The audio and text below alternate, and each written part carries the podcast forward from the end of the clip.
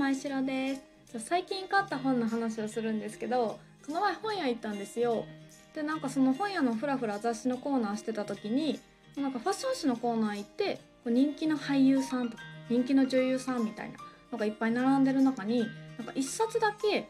全裸のゴリラを表紙にしてる雑誌があっていやいやそんなことあるって思って気づいたらその本買ってたんですね。でその本が「ゴリラのすべて」っていう本で今からその本の話をするんですけど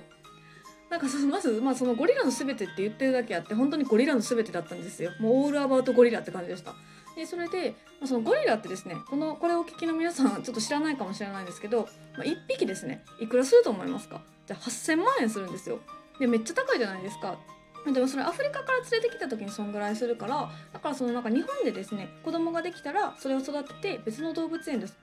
あのみんなに見てもらってみたいな。ことしてるらしいんですけどね、私今ゴリラめっちゃ詳しいんですよ。多分。皆さんより結構ゴリラに対して詳しいんですけど。でそれでその中でですねあの、まあ、結構その日本のゴリラ界ゴリラ界隈の中で人気のシャバーニっていうゴリラがいてそれなんか東山動物園かどこか結構その中部東海中部あたりの動物園にいるゴリラらしいんですけど、まあ、その雑誌の表紙もシャバーニだったんですよ。でこれあの本当に余談なんですけど私その「ゴリラのすべて」っていう本を最初から最後までしっかり読んだせいでちょっとゴリラの見分けがつくようになってしまってなんかそのゴリラを見た時にこれはかっこいいゴリラこれはそんなにかっこよくないゴリラみたいなのがちょっと分かるようになったんですよ。でその私の基準でいくとそのシャバーニっていうゴリラはめちゃめちゃかっこいいゴリラなんですよ。でちょっとこれ本当に見てほしいし写真見比べたら分かるんですけどやっぱゴリラにもちょっと顔つきってあるんやなって、まあ、当たり前ですねっていうのがあってでもその一番多分日本で一番かっこいいゴリラであるシャバーニが表紙になってるんですよ。でそれでそのザ・ゴリラの全ての一番最初のところになんか日本のゴリラ相関図みたいなこいつとこいつが実は親戚でこいつとこいつとがいとこでみたいなのがあったからふんふんって思いながら見てたんですよ。でそれで気づいたんですけどちょっとこれあの下ネタ注意なんですけど下ネタじゃないか下ネタ注意なんですけどあのシャバーニのやつをわーって追ってたら気づいてしまったんですけどそのシャバーニが意外と性が乱れててあゴリラってそういう感じ？ってなったんですけど、まあ、何が起きてるかっていうとなんかその義理の娘と結婚したりとかしてるんですよ。でもやっぱそのでちょっと見た時はちょっとシャバーニーって思ったんですよ。いやお前それ多分日本で一番かっこいいゴリラかもしれへんけどシャバーニーって思ったけど、まあ、でもよくよく考えたらそれ人間の考え方やなと思って私今人間の考え方してるわって思ってそのゴリラにはゴリラの考え方があるからその人間の当たり前をゴリラの当たり前やと思ってはいけないなって思ってちょっと反省したんですね私人間の考え方してるわって思って。って思って、まあ、ちょっと読み進めていくじゃないですか。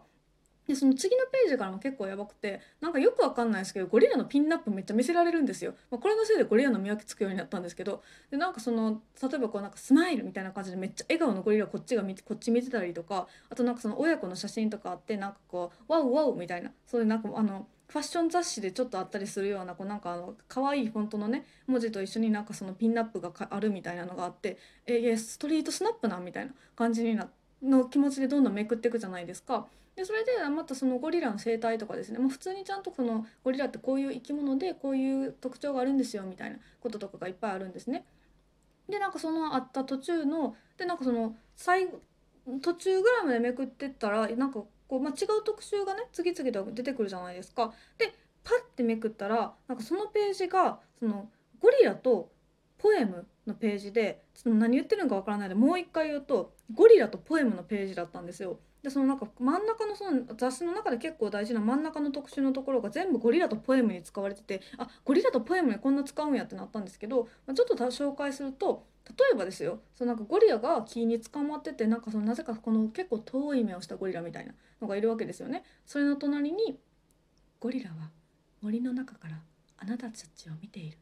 みたいなことが書いてあっていやそんなこと言われてもそんなこと言われますみたいな感じのねなんかその私この私にどんな気持ちになってほしいのこれみたいな感じのがどんどんどんどん続いてってだから私ずっとゴリラとポエムの話読んでて